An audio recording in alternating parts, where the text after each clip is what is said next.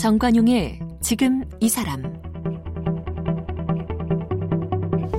여러분 안녕하십니까 정관용입니다. 이 권선징악 인과응보 너무 당연한 순리입니다만 현실에서는 잘 안 지켜질 때가 많습니다. 그래서 이 법정을 소재로 하는 영화나 드라마에서 이 검사나 변호사가 진실을 파헤치고 또 악인의 이 죄값을 치르게 하는 과정을 보면서 우리 모두 통쾌함을 느끼곤 합니다. 내가 직접 나서기는 힘들지만 사회 정의를 위해서 애쓰는 법조인들을 보면서 박수를 어, 쳐주고 싶은데 어, 지난 20년간 사회적 약자의 인권을 위해서 활동해온 공로로 지난 2019년 변호사 공익 대상을 받은 인권 변호사 김수정 씨를 오늘 함께 만나겠습니다.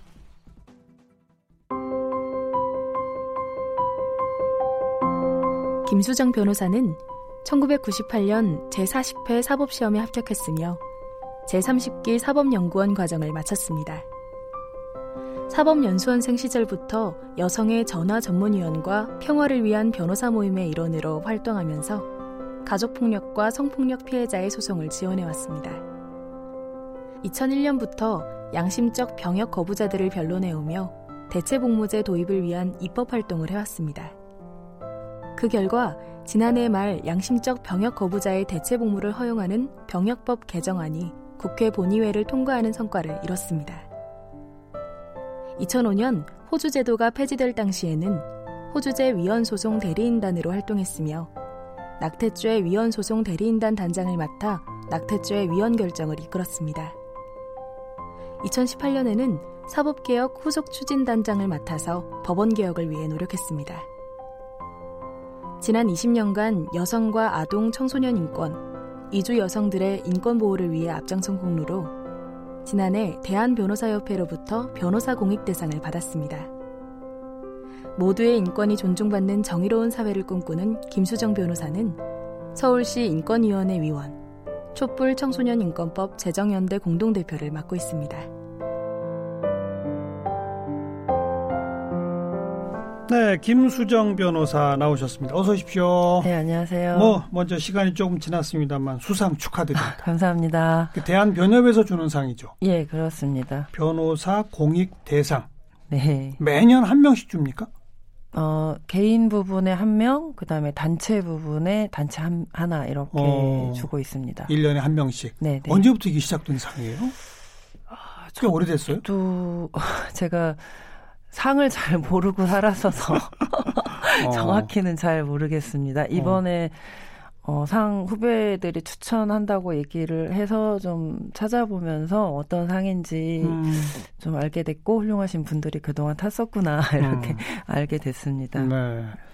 시상하면서 뭐그 배경 뭐 이런 거 다 설명하죠.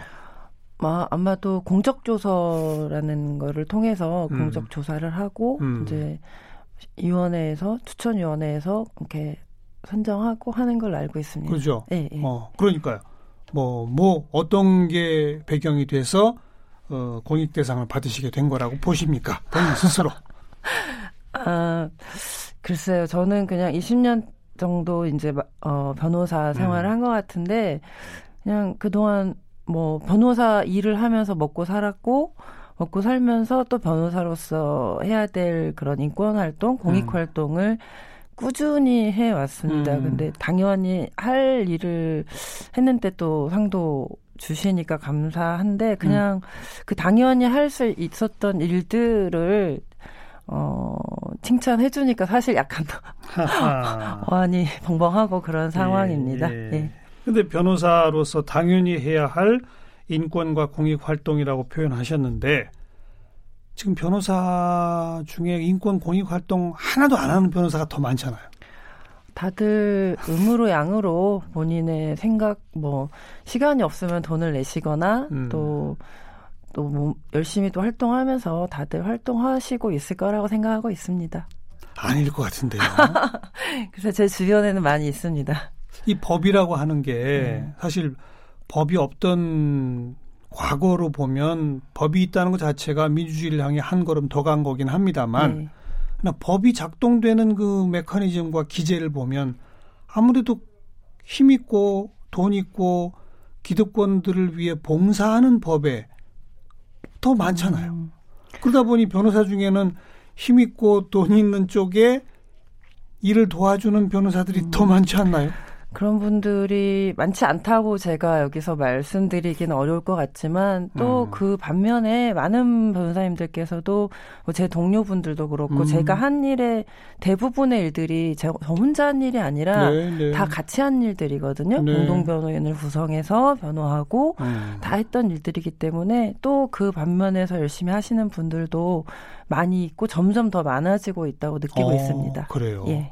과거 이제 독재 정권 이런 데 맞서 싸울 때는 또 이 법조인, 변호인들이 민주화 투사가 직접 되기도 하고 민주화 운동을 하다가 감옥에 간 사람들을 변론하는 네. 인권 변론 뭐 이런 것들을 또 많이들 하시기도 하고 민변 같은 것도 이제 그래서 만들어지고 막 그랬었는데 네, 네. 이게 이제 21세기가 오면서부터는 조금 달라진 거죠.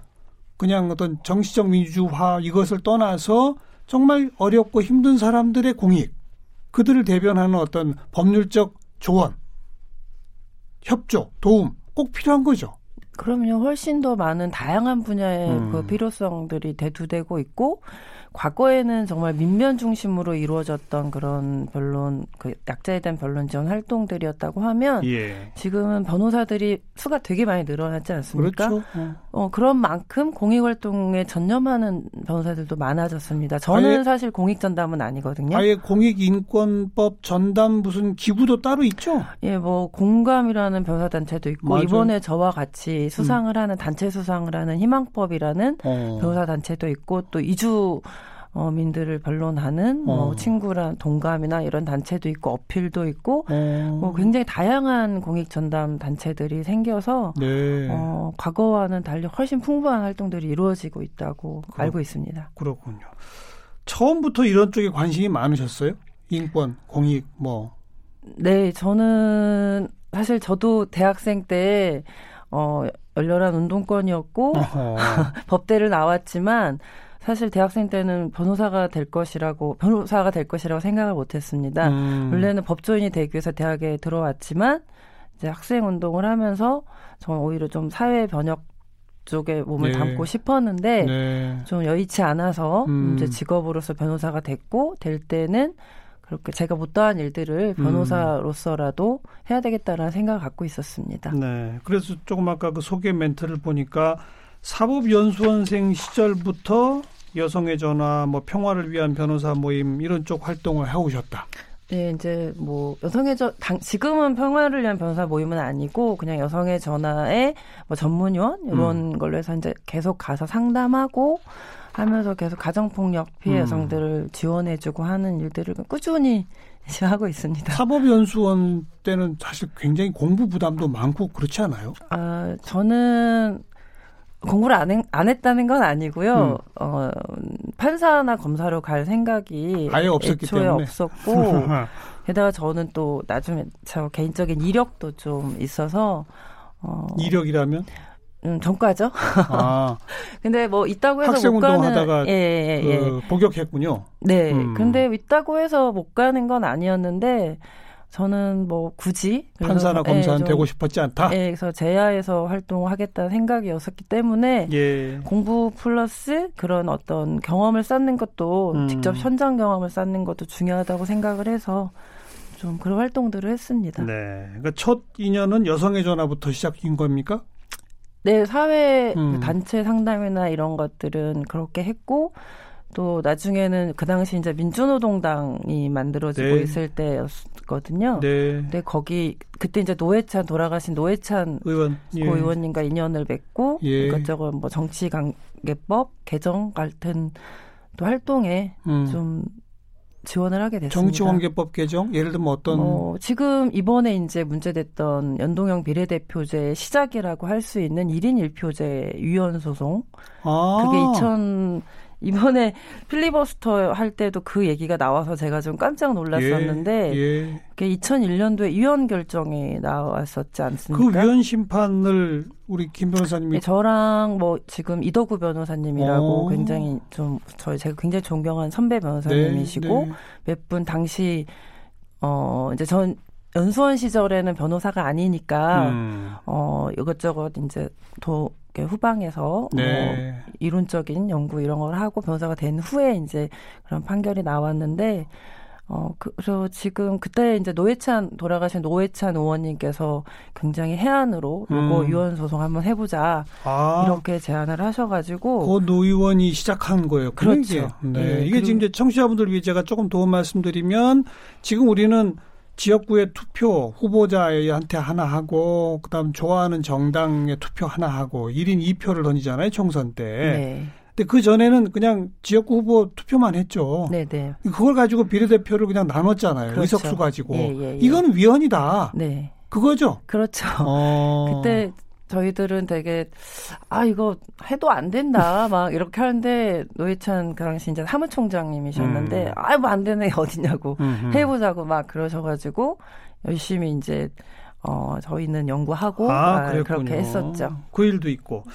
그리고 특히 우리 김수정 변호사는 지난해 2019년이 좀 의미가 있다고 생각되어지는 게 양심적 병역 거부 그, 그쪽과 굉장히 오랫동안 활동해 오셨는데 네네. 결국은 이제 대체복무제 입법까지 됐고 그죠? 네네. 그 다음에 낙태죄 위헌도 아, 네네. 작년에 됐고 네네. 다 그동안 몇십 년 동안 함께 해오던 그 일들이죠. 그냥 뭐 양심적 병역 거부 같은 운동은 이제 저는 변호사로서 지원을 했지만 음. 1년차 2001년도 변호사 처음 됐을 때부터 꾸준히 해왔던 변론 활동이었고 낙태죄도 뭐 계속 여성인권위원회 음. 활동을 하면서 저희가 계속 공부하고 음. 어, 언제든 기회를 노리고 있었던 네. 그런 이제 사건들이어서 그냥 한 꾸준히 해왔던 일들이 어느 정도 시, 이 정도 시점이 와서 어떤 성과가 음. 나니까 저도 굉장히 기쁘고 어떤 결실을 맺는구나. 네 그렇죠. 약간 한 단계의 결실들을 맺고 음. 있고 이제 좀 더 이제 앞으로 나아가야 될 시기가 돼서 네. 거기 있었다는 게 영광입니다. 네. 그 양심적 병역 거부자 변호는 어떻게 시작하시게 됐어요? 어 그거는 이제 계기는 저 제가 예전에는 법인에서 이제 고용돼서 일을 하고 있을 때 음. 사무실에 같이 계시던 선배 변호사님께서 이런 게 있는데 한번 해볼래? 이래서 딱 얘기를 들었을 때, 아, 이건 딱 내가 해야 되는 음. 일인 것 같구나. 이런 생각으로 음. 뛰어들어서 같이 하게 됐고, 이제 많은 분들이 왔다 갔다 하셨었어요. 같이 예. 하시다. 근데 예. 이제 꾸준히 저는 남아서 이렇게 예. 계속 할 수 있었고, 그래서 계기는 그렇게 되게 단순하게 시작을 했습니다. 어찌 보면 우연이네요. 그렇죠. 어. 예. 근데 대체로 변호인도 없이 그냥 바로바로 그 징역 가지 않나요? 저희가 처음 2001년도에 처음으로 변론을 맡아서 그때는 다 군대에서 재판을 받고 있었어요. 군사법원. 무조건 징집돼서 음, 음. 가서 집총 거부를 하고 3년형을 받고 있을 때였는데 네. 그때 처음으로 이제 군사법원에 변론을 하러 갔고 처음 있는 일이라고 하더라고요. 어, 변호사가 온 게 처음이다. 예, 그리고 어. 아침에 10시에 재판하면 2시에 선고가 났어요. 그날 그날. 그래서 그거를 저희가 처음으로 음. 문제 제기하고 막 해서 이제 조금씩 제 군대 내에서 재판 자체도 변하게 됐고 어. 어 이제는 좀 민간에서 병역 거부의 문제로 다룰 문제가 아니냐 예, 이렇게 예. 해서 이제 점점 점점 입영에서 집총 거부를 하는 방향보다는 민간에서 이제 재판을 받으면서 아예 징집법으로. 예, 어. 예, 그게 이제 좀 긴 얘기긴 하지만 이게 박정희 시대에 다 강제 징집을 하다 보니까 네, 네. 병역 거부가 아닌 집총 거부로 이게 네. 되었다가 이제 병역 거부가 되면서 민간 법정에서 음. 재판을 받게 됐고 또 불구속 재판을 있었군요. 하게 됐고 어. 이제 여러 가지 변화가 서서히 오면서 20년이라는 어. 세월이 흘렀던 것 같습니다. 맨 처음 법정에 가셨을 때 군사 법정 거기 이제 법관들도 다 군인들 아니에요. 군인과 이제 그 법무관들 어. 예, 하는 거죠. 어땠어요 그때? 아, 10시에 저- 시작하면 2시에 바로 선고를 했다고요?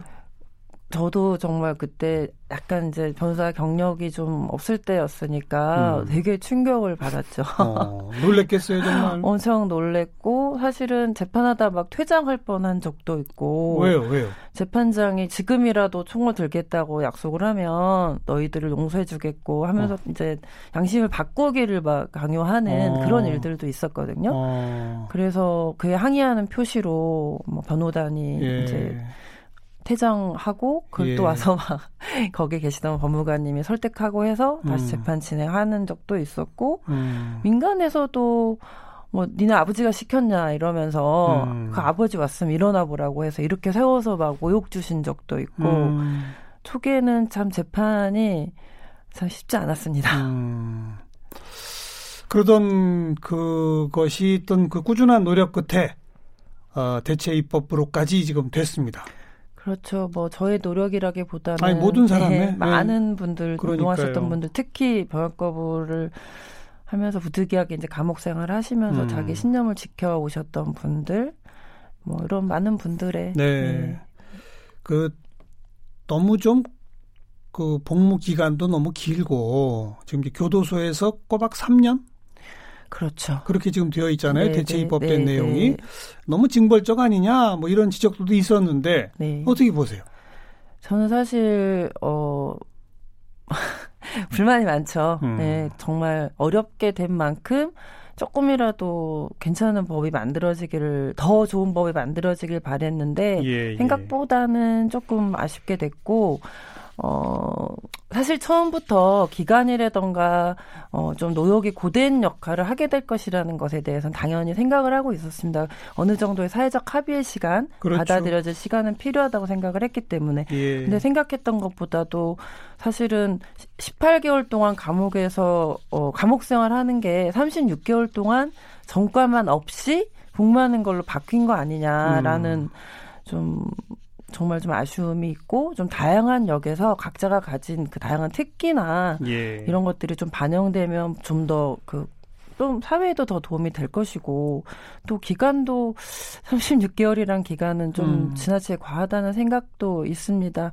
그러나 대체복무제를 도입했다는 역사적 의미 자체가 그렇죠. 퇴색될 수는 없는 것이고 네. 앞으로 이 과정을 통해서 조금 더 한 발, 두 발, 세 발 이렇게 음. 앞으로 나아갔으면 좋겠습니다. 이제 그렇게 해서 36개월 교도소에서 이 교정 공무원들을 도와서 참 모범적인 활동들을 하시는 분들의 모습을 우리가 이렇게 보게 되면 인식도 좀 변화돼서 네, 네, 네. 아마 법도 또 조금씩 조금씩 더 개정되고 이렇게 되지 않을까요? 그럴 거라고 믿고 있습니다. 음. 네, 그래야죠. 그 다음에 호주제 폐지, 호주제 위헌 소송 대리인단도 하셨고 낙태죄 위헌 소송 대리인단에서는 아예 단장을 맡으셨고 네.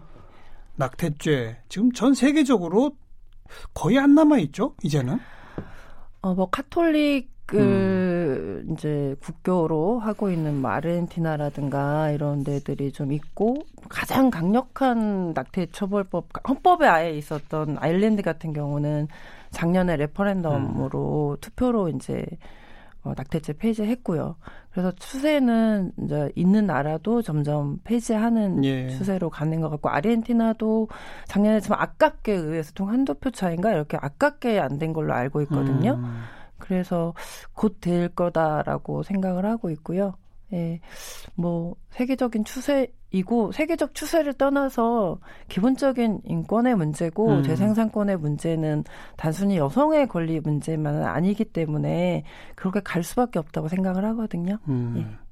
그리고 현실적으로 별로 작동하지 못하던 그런 법이었었잖아요. 그렇죠. 뭐 1년에 처벌 드러나는 예가 뭐 10건도 안 되는 그랬어요. 그런 거였고 다 근데 이제 저희 변론할 때도 그러면은 실제로 처벌 어차피 사문화되고 있는데 음. 굳이 근데 근데 문제는 그건 진짜 여성들의 현실을 모르는 얘기고요. 낙태를 많은 여성들이 할 수밖에 없는 상황에 있는데 다 불법 시술이거든요. 불법 시술을 한다는 거는 그만큼 여성들이 불법적인 의료에 노출돼서 건강을 해치고 있다는 거고 그렇죠. 그 이후에도 제대로 진료를 받을 수도 없고 예. 예, 여러 가지 문제가 많이 있습니다. 처벌의 네. 문제를 떠나서. 네. 예. 어, 이제는 낙태죄는 완전 그냥 폐지로 끝난 거죠.